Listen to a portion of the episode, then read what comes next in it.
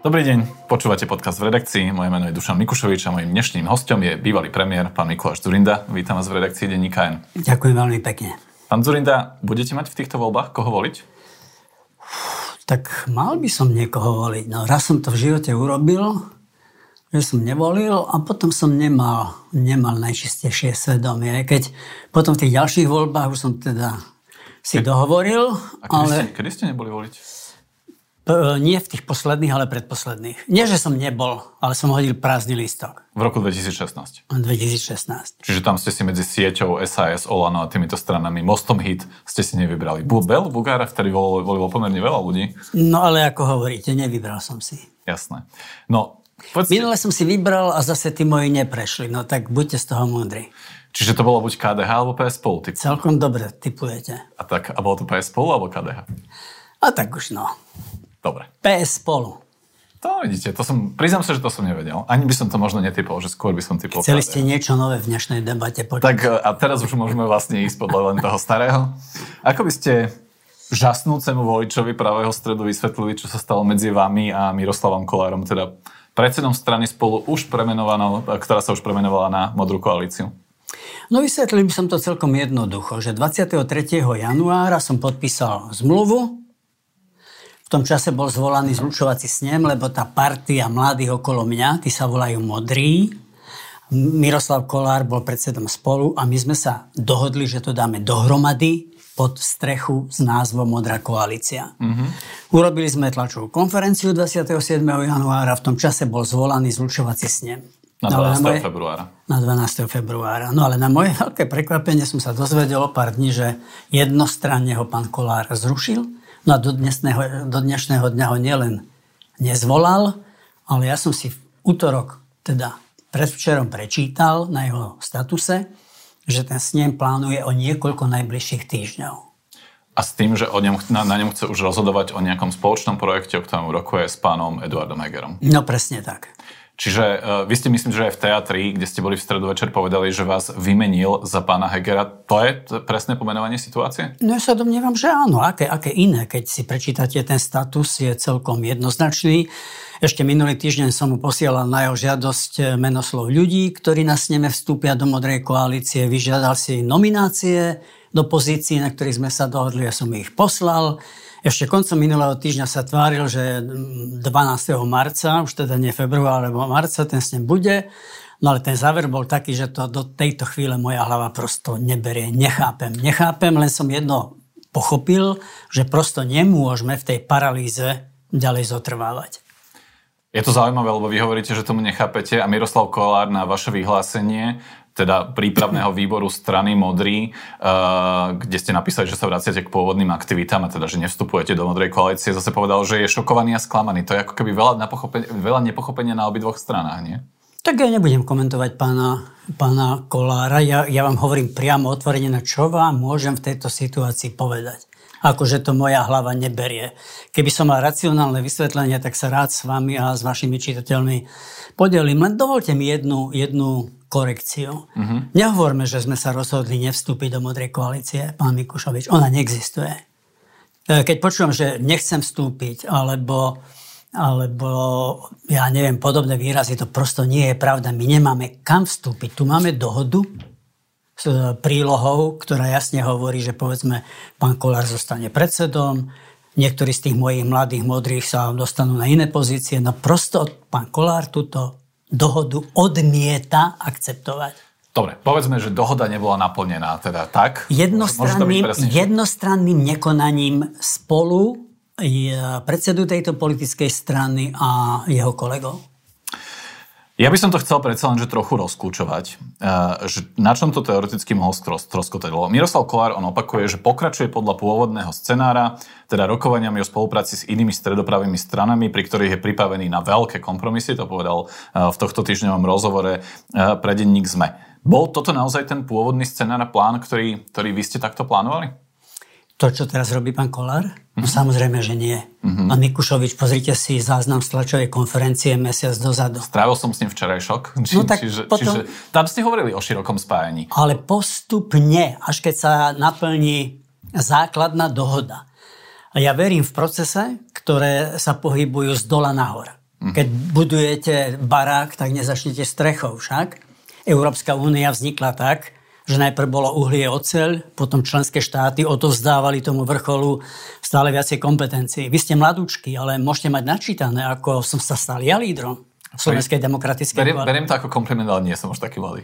No, ale tak si pamätáte, ako som sa stal ja lídrom Slovenskej demokratickej koalície. To bol, to bol vrchol, to nebolo na začiatku. Presne takýto logický scenár alebo projekt som namaľoval a predstavil verejnosti toho 27 januára. Základom bola úzka spolupráca ideovo a programovo blízkych politických strán. Aké sú to strany, pán Mikušovič? No predsa tie, ktoré sú v Európskej ľudovej strane. Čiže nič iné nebolo treba, len v tom pekne pokračovať. Najprv dohodnutá fúzia s jednou zo strán VPP, teda stranou spolu, potom ďalšia spolupráca s kresťansko-demokratickým hnutím a potom by boli prišli celkom legitímne na ďalšie, ďalšie témy. K tomu KDH sa dostanem, ale je to tak, že vy ste aj v tom svojom tohto týždňovom vyhlásení napísali, že podľa mňa naznačili, že rokovania s Eduardom Hegerom vám nie sú úplne povoli. Napísali ste, že Slovensko potrebuje novú víziu, ktorá bude zameraná na viac, oveľa viac na každodenné problémy ľudí, než na udržanie si individuálnych pozícií aktérov súčasnej politiky. To sa podľa mňa nedá čítať inak ako to, že nechcete participovať na tom, aby súčasní poslanci alebo ministri vládnej koalície, alebo aby hlavná úloha toho, toho nového projektu bolo, aby súčasní ministri a poslanci vládnej koalície uh, sa dostali znovu do parlamentu. Čiže toto je to, na čom ste sa dosekali? Nedosekali sme sa, lebo nebolo kde sa dosekať. Lebo ste spolu nekomunikovali už potom posledné dni. Ale akéže nekomunikovali? Pán Mikušoviš, len pravdu. Pokojne a len pravdu. Znova a znova pán Miroslav Kolár do tejto chvíle odmieta zvolať zlučovací snem. Aké posekanie. No. E, a teraz tej vašej otázke. Mm, pozrite sa, e, ja som dôveroval tomu, že bázou budúcej mohutnejšej sily, ktorá môže na Slovensko priviesť alebo priniesť pozitívny obrad, by mali byť ľudia, ktorí nie sú spájani so súčasným chaosom ktorí Slovensko do tohoto chaosu a politickej nekultúry nedoviedli. To by mala byť báza. Preto znova opakujem. Spolu nevládlo. Kresťansko-demokratické hnutie nevládlo. Ja som individuálny člen Európskej ľudovej strany. Veď sme prirodzená família. My sme sa mali dať dokopy. A potom sme sa mali poobzerať, Veď ja som to povedal a nakoniec trošku som vydrážil tým mojich kamarátov KDH, že som povedal, že keby bolo po mne a na otázku, aby neprepadol žiaden hlas od stredu napravo, tak som dokonca povedal, že si viem predstaviť sa rozprávať aj z SAS a progresívne Slovensko, keby šlo do mm-hmm, To vám pán Milan Majerský potom vytkol. No vidíte, áno. Ale vráťme sa, ale, ja, ale to nebol môj návrh. To bola odpoveď na otázku, ako by sme mali postupovať, aby naozaj neprepadol ani jeden hlas. No len to KDH vás od začiatku v podstate odmietalo. Pán Majerský 6.2. povedal, Videl som len niekoľko ľudí, či už deti bývalých politikov alebo úplne nové tváre. Je to modrá koalícia, ktorá momentálne nie je koalíciou, ale len premenovanou stranou spolu. 24.2. Pred, uh, Mikuláš Zorinda predstavil modrú koalíciu, čo je podľa mňa v určitom slove, slova zmysle falošná hra, lebo nepredstavil koalíciu, ale premenovanú politickú stranu. Taktiež nepredstavil žiadneho lídra, povedal, že s tým nič nechce mať, ale na tlačovej konferencii komunikoval všetko iba on a keď povedal, že sú liberálno-konzervatívnym subjektom, vyrušil ma to. To KDH vás odmietalo niekoľko týždňov, čiže nie je potom možno, že logický krok Miroslava Kolára, že sa obrátil na Eduarda Hegera a začal rokovať s ním? Nemyslím si, pán Mikušovič, pretože medzi tým sa odohralo niečo, čo ja veľmi nebubnujem, pretože ako stará škola veľmi dobre viem, že kľúčové dohody sa odohrávajú v ticho, mimo Facebooku, mimo kamier. Ja som nikde nebubnoval, že navzdory všetkému tomu, čo ste prečítali a aj tomu, čo ste neprečítali, čo narozprával povedzme pán Majerský, navzdory tomu sme mali elegantné rokovanie v Centrále kresťansko-demokratického hnutia. A ja som na to rokovanie pána Kolára prizval. Boli sme tam traja. Boli traja reprezentanti kresťansko-demokratického hnutia a traja my. Pán e, Mikušovič, viete, ako skončilo to rokovanie? No povedzte mi, lebo podľa toho, že čo hovorí pán Majerský, tak nie je úplne úspešne. No veľmi sa milíte. Mm-hmm. Pán Majerský sa vtedy tuším ani nevyjadril. Ale skon... Kedy to bolo teda to rokovanie? Kalendár 14 dní dozadu. 10 dní dozadu, 14 dní dozadu. No, lebo ja som tu čítal výrok z 24. februára, čo, ak sa nemýlim, je niečo cez viac ako týždeň alebo týždeň, ja... kde, kde, kde to znovu spochybňuje a hovorí, že je to celá ako keby modrá koalícia falošná hra. No tak vychádzam z relatívne nových výrokov pána Majerského. No ale tak nič to nemení na tom, čo som nedokončil. Chcem vám povedať, čo, čo je kľúčové. Lebo vy vychádzate z e, verejných výrokov. To, novinári sú často na ne odkazaní. Ani sa vám nečudujem. Preto sa rozprávame, že ja disponujem aj niečím iným, konkrétnou skúsenosťou. A dovolte mi dokončiť teda tú pôvodnú odpoveď. My sme sa napokon rozišli veľmi fajn. Najprv sme si vysvetlovali hodnotovú bázu, zdá sa, že sme si po hodinke porozumeli a záver bol taký, že bude aj ďalšie stretnutie, tentokrát, že ho zvolám ja, alebo teda Modrá koalícia. Dohodli sme sa, že dáme na stôl programové priority, kresťansko-demokratické hnutie a my a pozrieme sa, aký je prienik týchto priorít. A pán Kolár pritom sedel, pán Mikušovič. Veľmi dobre o tom vie. Čiže téza, že niekto odmieta, neodmieta, viete, politika býva turbulentná. Nie na prvýkrát si porozumieme vo všetkom, ale to nie je pravdivá téza, že s kresťansko-demokratickým hnutím sa nedá ďalej rozprávať. Mm-hmm. Napriek tomu sa Miroslav Kolár obrátil na Eduarda Hegera. Je to zrejme z tých jeho posledných vyhlásení, tá jeho komunikácia smeruje k nemu. A ľudia okolo Eduarda Hegera naznačovali verejne aj neverejne, že práve, že oni nerátajú úplne, že s vami. Nakoniec Jaroslav Naď už uh, začiatkom februára povedal, že každý by sa síce mal právo, mať právo vrátiť do politiky, ale už by nemal byť v pozícii, konkrétne vás povedal, že už by ste nemali byť v pozícii lídra ani v predsedníctve, ani nič podobné. Čiže Snažím sa len pochopiť tú situáciu, že či to v skutočnosti nebolo tak, že nie, že vy ste mali aj problém s Eduardom Hegerom, o čom však aj hovoríte, alebo teda so, s predstaviteľmi súčasnej garnitúry, ale že aj oni mali s vami a že mali pocit, že až, taká, až takým prínosom pre to spájanie nebudete. No stačilo mi to povedať, pán Mikušovič. tak toto je verejné vyhlásenie pána, pána Nadia. Ale veď ma počúvajte. Mne to stačí povedať verejné vyhlásenie. Keby ja som robil politiku podľa verejných no. vyhlásení, tak sa tu spolu dnes nerozprávame. Slovensko nie je v Európskej únii ani v Severoatlantickej aliancii. Ja už som verejných vyhlásení zažil neúrekom. Ale pozrite sa, ja dokonca si viem predstaviť, že ak pán Kolár si jedného rána povedal, že podpísal zlú vec, veď mi to treba povedať. Ja to vám dám k nahliadnutiu, pán Mikušovič som tam napísaný na poslednom mieste. Pozrite sa, akú veľkú funkciu mi vymysleli. Myslím si, že to poradca pre... Ne, ko, ko, vy tu máte, že pre politické a strategické záležitosti zachytil som, že ste mali akože mať na starosti rokovanie s tretími stranami, áno, tak? Áno, aj koordináciu kandidátnej listiny. Ja som sa nikam nepchal. Dokonca ma prosili, aby som sa nedištancoval, že možno nejaké benefity okrem nákladov sú s, mojich men, s mojím menom spojené, tak ma nahovorili, aby teda som sa na ten koniec tam pripísal. Mne, mne stačilo povedať, môžem, že máme inú, že máme inú hru. Môžem citovať druhý riadok z toho nahliadnutia? Čítajte, koľko chcete. Lebo je tam napísané, že prvým podpredsedom strany sa mal stať pán Schwarzbacher. Uh, nemal pán Kolár s týmto menom problém? Nikdy mi to nepovedal. Vám to nikdy nepovedal? Nikdy lebo, mi to nenaznačil. Lebo keď poviete, že nevychádzajme len z verejných vyhlásení, tak ja mám zhodol okolností informáciu o tom, že čo Miroslav Kolár komunikoval dovnútra členskej základne strany spolu a tam práve v súvislosti s pánom Schwarzbacherom, ktorého agentúra Hugo Bach pripravovala komunikáciu okrem iného aj pre firmu Alexis Michal Suchobu, tak napísal, že to je, že Mikuláš Zurinda alebo komunikoval voči členom, že Mikuláš Zurinda presadzoval ľudí s toxickou minulosťou a narážal práve na pána Schwarzbachera. Čiže nebol to problém pri rokovaniach? Pán Mikušovič, to prvýkrát počujem. Tak to máte. Ja mám lepšie informácie ako vy, skúsený politik. Keď to, toto, si, to, to, toto sa naozaj že dozvedeli desiatky členov strany spolu? Alebo teda už premenovanej no, modrej koalície. Ale čo tým chcete povedať? Vo... Že či, či nebol ten takýto problém? Ale ja vám opakujem ešte raz, len vy nechcete počuť moju odpoveď. Ja, ja chcem, ja len Môže... sa, som sa za, začudoval nad tým, že ja som sa dozvedel nejakú informáciu, o ktorej vy neviete, tak to ma no, trochu ale to nie je relevantné. Vaše sentimenty, alebo vnímanie, alebo pocity, to nie je relevantné. To nie je sentiment. Toto pán Miroslav, Miroslav Kolár komunikoval dovnútra členských zákony, že toto bol problém. Pán Mikušovič, rýchlo rozprávate. Mm. A ja nemám s tým problém s čím mám trošku problém, že nechcete dopočuť tu a tam moju myšlienku. Chcete ju dopočuť?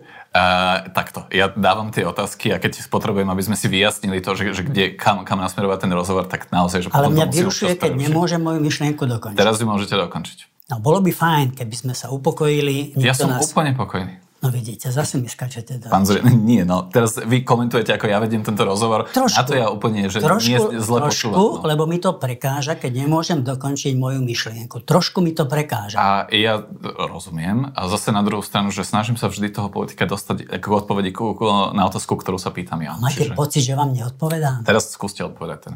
Ešte raz sa pokúsim teda ucelenou vetou vám dať odpoveď. Ak pán Miroslav Kolár niečo také narozprával v súvislosti s pánom Schwarzbacherom, neviem, či to tak bolo. Neviem to overiť. Ja to počujem prvýkrát. Nikdy mi to o tom nielen nepovedal, ale ani nenaznačil. Minulý týždeň ma požiadal, aby som dal písomné nominácie. Ja som mu tie písomné nominácie poslal. Viete, akú mám písomnú odpoveď po zasadaní predsedníctva spolu z piatka minulého týždňa? Že tieto nominácie prešli teda prediskutovali. Ani náznak nejakej námietky. Čo viac vám k tomu môžem povedať? Dobre. Uh, po tom, čo ste predstavili svoj tým na tlačovke Modrej koalície, sa strana pod týmto názvom objavila aj v prvých prieskumoch. Vo Fokuse dosiahla 2%, v prieskume agentúry ako len 1,3%. Bolo to sklamanie? Pre mňa to bolo milé prekvapenie jedna tlačová konferencia zo strany 0,5 na 2%, a však som nebol v žiadnom tvrdom médiu. Som nebol v žiadnej televízii.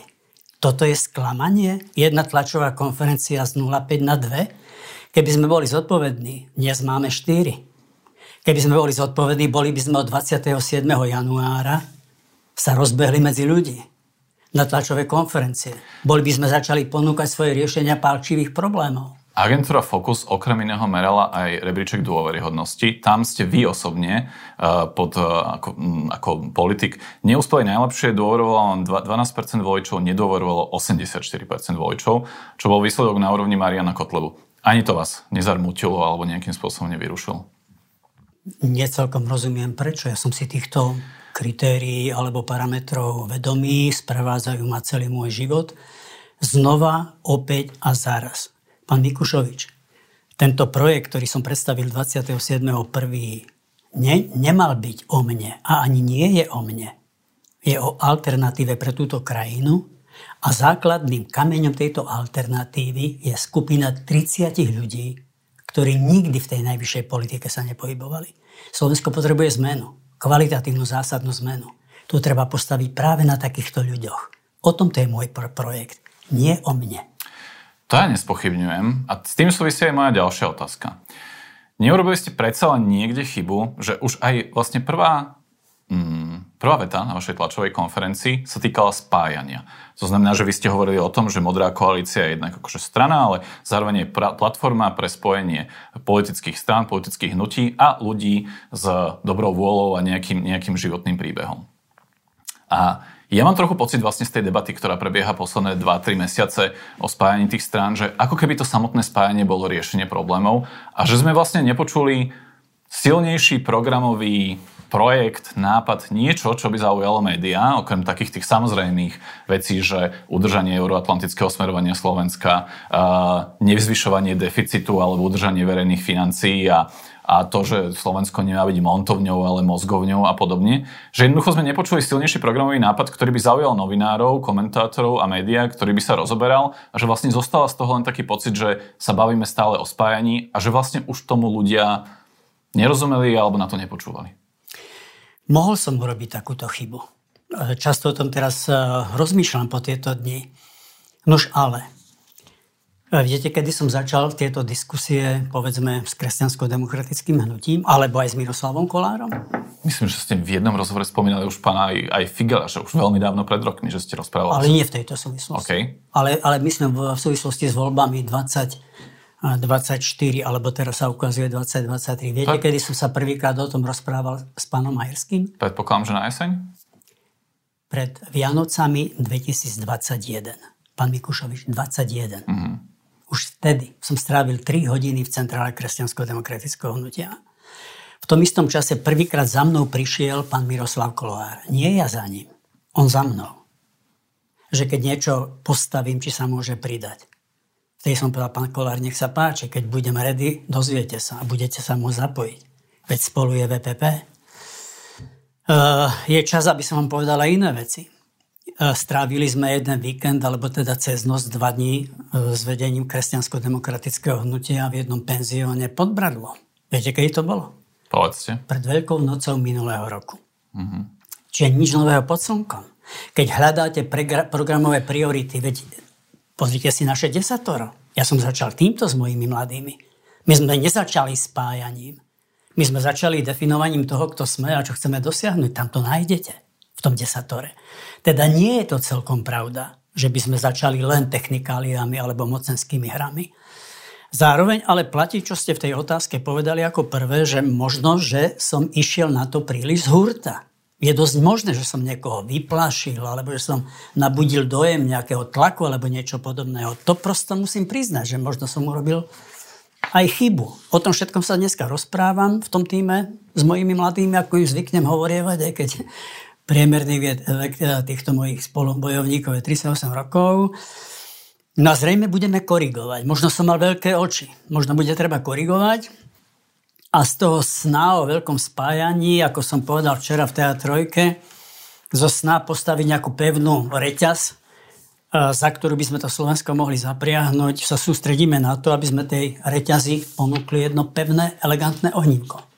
S Miroslavom Kolárom ste hovorili od tej nedohody tohto týždňovej? S Miroslavom Kolárom nemám žiadny problém, ale ne, nemal som dôvod. Nevidím v tejto chvíli žiaden dôvod, o, neviem, o čom by som s ním hovoril. Možno by ste si to vyjasnili. Lebo vy hovoríte, že vlastne nerozumiete tomu, čo sa stalo. On hovorí, že je šokovaný a sklamaný. Pán Mikušovič. Ja rešpektujem a rozumiem, ale keď mám s nejakým občas nejaký problém, tak mu aspoň ja, skúsim ja, zavolať. Ja, ja nemám žiaden problém. Tak problém je, že nebola naplnená dohoda. No ale veď e, znova a znova. Najprv som ho dotlačil, že snem mal byť 4. 5. marca. Ani to už potom nebolo možné. Tak sme súhlasili, že bude 12. marca. Minulý týždeň si vyžiadal podklady, už sa opakujem však. Ja som, Poriadku. ja som tie podklady dodal. No tak prosto, dokedy sme mali čakať? Keď som si v útorok prečítal, že začal rokovať s Hegerovcami a že o niekoľko najbližších týždňov niekoľko najbližších týždňov. To koľko sme mali čakať? Prečo som zrazu bol konfrontovaný a som na uliciach? Aj, aj v médiách. Čo sa stalo, že Zurinda zrazu stíchol? Jak je toto možné, že tri týždne žiaden z nás neprehovoril? No prosto ďalej to prolongovať nešlo. Čiže nie je veľmi čo si vysvetľovať. Prosto nás vymenil, modrá koalícia neexistuje. Formálne áno de jure áno, na papieri áno, ale, ale, for, ale, ale vecne skončila, tak teda o čom sa budeme že zhovárať v tejto chvíli? Tam je totiž to taký veľmi technický detail, ktorý je asi vyriešiteľný, ale napríklad aj ochranné známky je modrá koalícia, logo, ale dokonca aj slovné spojenie modrý, teda to, ako sa mala nazývať vaša pôvodná strana. Uh, vlastní teraz modrá koalícia ako strana, teda vlastne má to pod kontrolou Miroslav Kolár. To ja nie viem. je problém? Ja viem. Je to jeho problém, pán Mikušovič. Povedzte mi, skôr sa, lebo ste sa zase nadýchli. Po... Máte pocit, že vás často prerušujem? Áno. Ja zase mám pocit, že mi dávate často otázky, takže no, tak, k- máme ten dojem taký, že... No tak áno, ale to patrí k e, výbave človeka, politika, že mám... môže odpovedať rečníckou otázkou. No ale uh, Vidíte, ušla mi aj pointa. To sa ospravedlňujem. Tak mi povedzte ešte raz tú pointu. Uh, pôvodná otázka bola na, na to, že majú zaregistrované aj logo, no. logo názov a dokonca aj modrý. No, čiže ste po, po, sa ma opýtali, či to nie je môj problém, že? Či to nie, nevnímate ako problém? No, môj nie. Ale myslím si, že ak je pán Kolár slušný človek, tak to musí začať pocitovať ako problém on. Pán Mikušovič, kto uverí, že Miroslav Kolár je modrý? Ja si ho z obdobia, keď som bojoval proti Mečiarovi, nepamätám. Povedzte mi, kto uverí, že Jaroslav Nadie modrý? Keď v čase, keď som bojoval s Mečiarom, keď som zakladal modrú koalíciu, eh, teda Slovenskú demokratickú kresťanskú úniu s modrou, s heslom Modrá je dobrá, keď sme urobili logo s modrým štvorcom, on bol tedy členom Smeru. Kto im uverí, že oni sú modrí? Teda ak sú trošku čestní ľudia, tak to vrátia späť. Ale to je ich problém. Ja som si vedomý práva. Aký je váš plán B? Čo teraz? Tak o tom sa porozprávame na budúce. Pretože najprv sme museli vyriešiť, či sa necháme takto uväznení držať ešte 100 rokov, či túto paralýzu budeme akceptovať aj naďalej, hoci máme hotový program, pán Mikušovič, a chceme ho komunikovať s občanmi. Chceme povedať, ako sa postavíme k rasochám, k energetike, k znižovaniu inflácií, k riešeniu problémov obvodných lekárov, špecialistov a tak ďalej, a tak ďalej, a tak ďalej. Myslím že, si, že tvoríme pekný program. Toto sme museli vyriešiť v uplynulých dňoch. No a na to, na čo sa pýtate, tomu sa venujeme včera, budeme sa venovať dnes, budeme sa venovať zajtra. Myslím si, že môžem povedať dnes v našom rozhovore, že to riešenie alebo, na, alebo našu pozíciu sa dozviete veľmi rýchlo. Predsa len ocitujem uh, váš výrok z TA3, kde ste boli v stredu večer. Žiadna rezignácia. Sme si vedomí, že nie je jednoduché pozbierať podpisy, ale sme si zároveň vedomí, že je to asi najlegitimnejšie, naj, najlegitimnejšia, najčistejšia, najnoblesnejšia cesta. Čiže doslova po tieto hodiny sa trápime, intenzívne sa stretáme a premýšľame, čo urobiť. No to naznačujete, že nevylučujete, že by ste naozaj išli vyzbierať 10 tisíc podpisov a skúsili ešte založiť stranu a s ňou išli do volieb. Tentokrát môžem na vašu otázku odpovedať veľmi stručne áno, zvažujeme aj túto možnosť. Je aj možnosť, že by ste sa pokúsili získať inú stranu, ktorá už je zaregistrovaná? Ak sú k dispozícii, že, viete, v akomkoľvek probléme nejaké možnosti, tak človek zváži všetky. Netvrdím, že sme sa nezamýšľali aj týmto spôsobom. Ale zrejme preto som zvolil takú term- terminológiu a zdá sa mi, že som to nepovedal včera zle naozaj najčastejšia, najpoctivejšia a zároveň aj najnoblesnejšia cesta je sa postaviť na vlastné nohy. A zároveň by to bola, ak sa k takémuto kroku odvážime, aj famozná príležitosť pre tých mojich, nech mi odpustia, že stále o nich hovorím ako o mladých kolegoch, získavať politické ostrohy. Treba ísť medzi ľudí. Treba sa s ľuďmi rozprávať, konfrontovať svoje názory. Čiže zvažovali sme rôzne možnosti, a rozhodneme veľmi rýchlo. Dávate ešte šancu rokovaniam z KDH? No bolo by veľmi, veľmi odo mňa nemúdre, keby som niečo také vylúčoval. A naopak, prečo by som to robil? Nie, to, my, myslím, že to vymyslené nie je zle. Ten projekt nie je zle vymyslený. Len niekde, niekde sme boli malo trpezliví.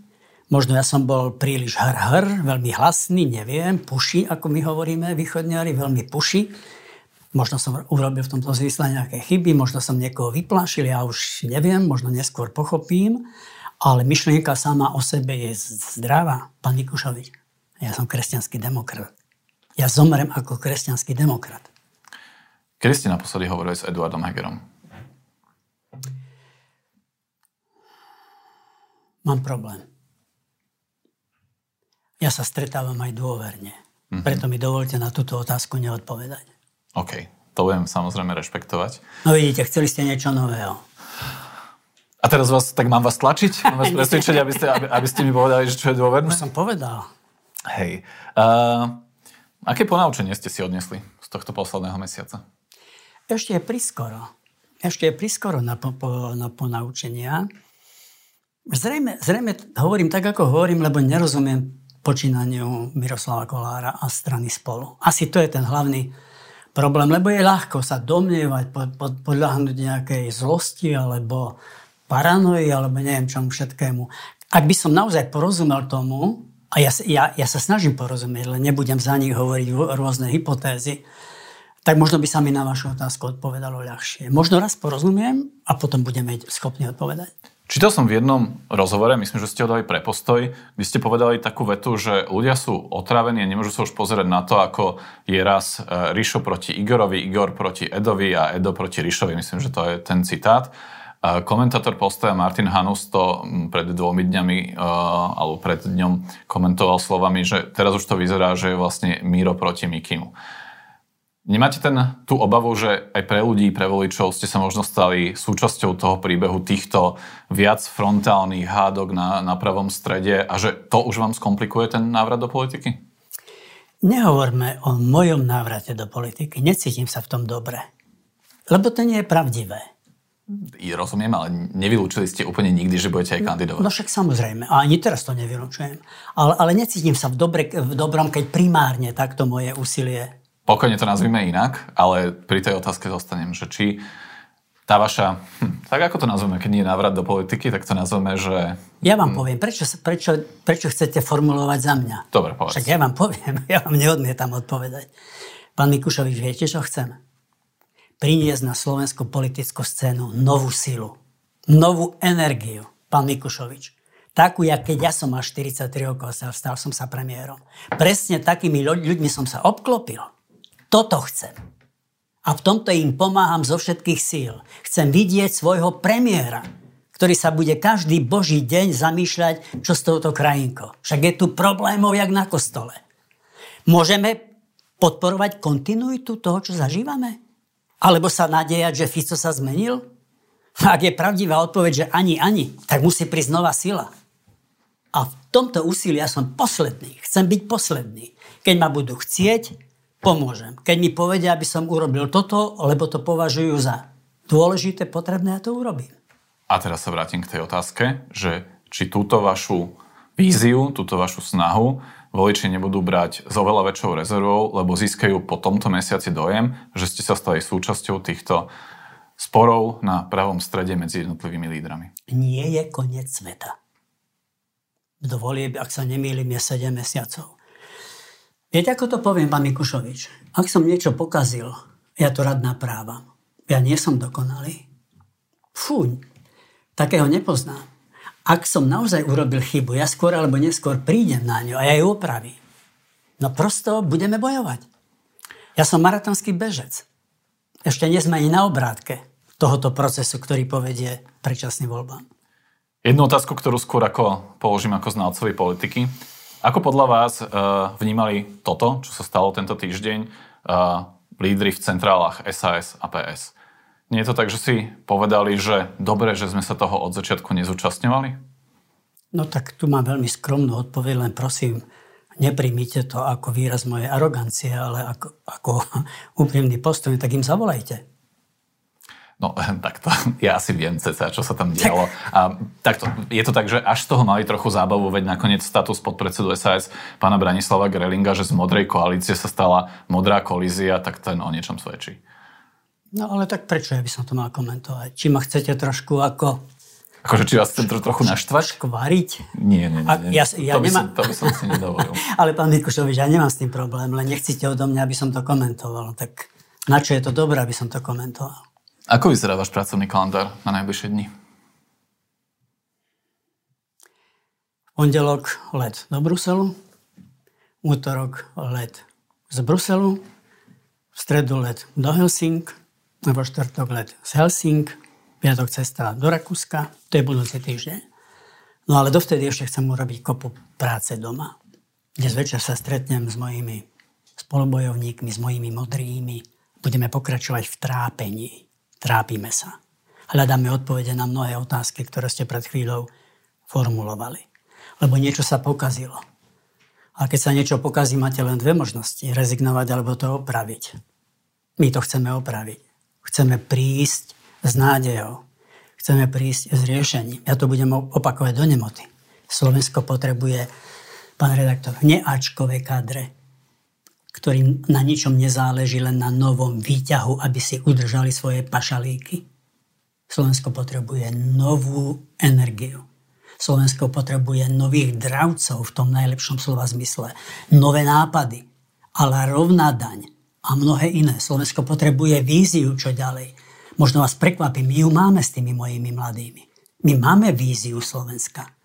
Čiže nechceme rezignovať. Toto bude moja práca do nedele, skôr ako sa rozbehnem na tie pracovné cesty do Belgicka, do Fínska, do iných krajín.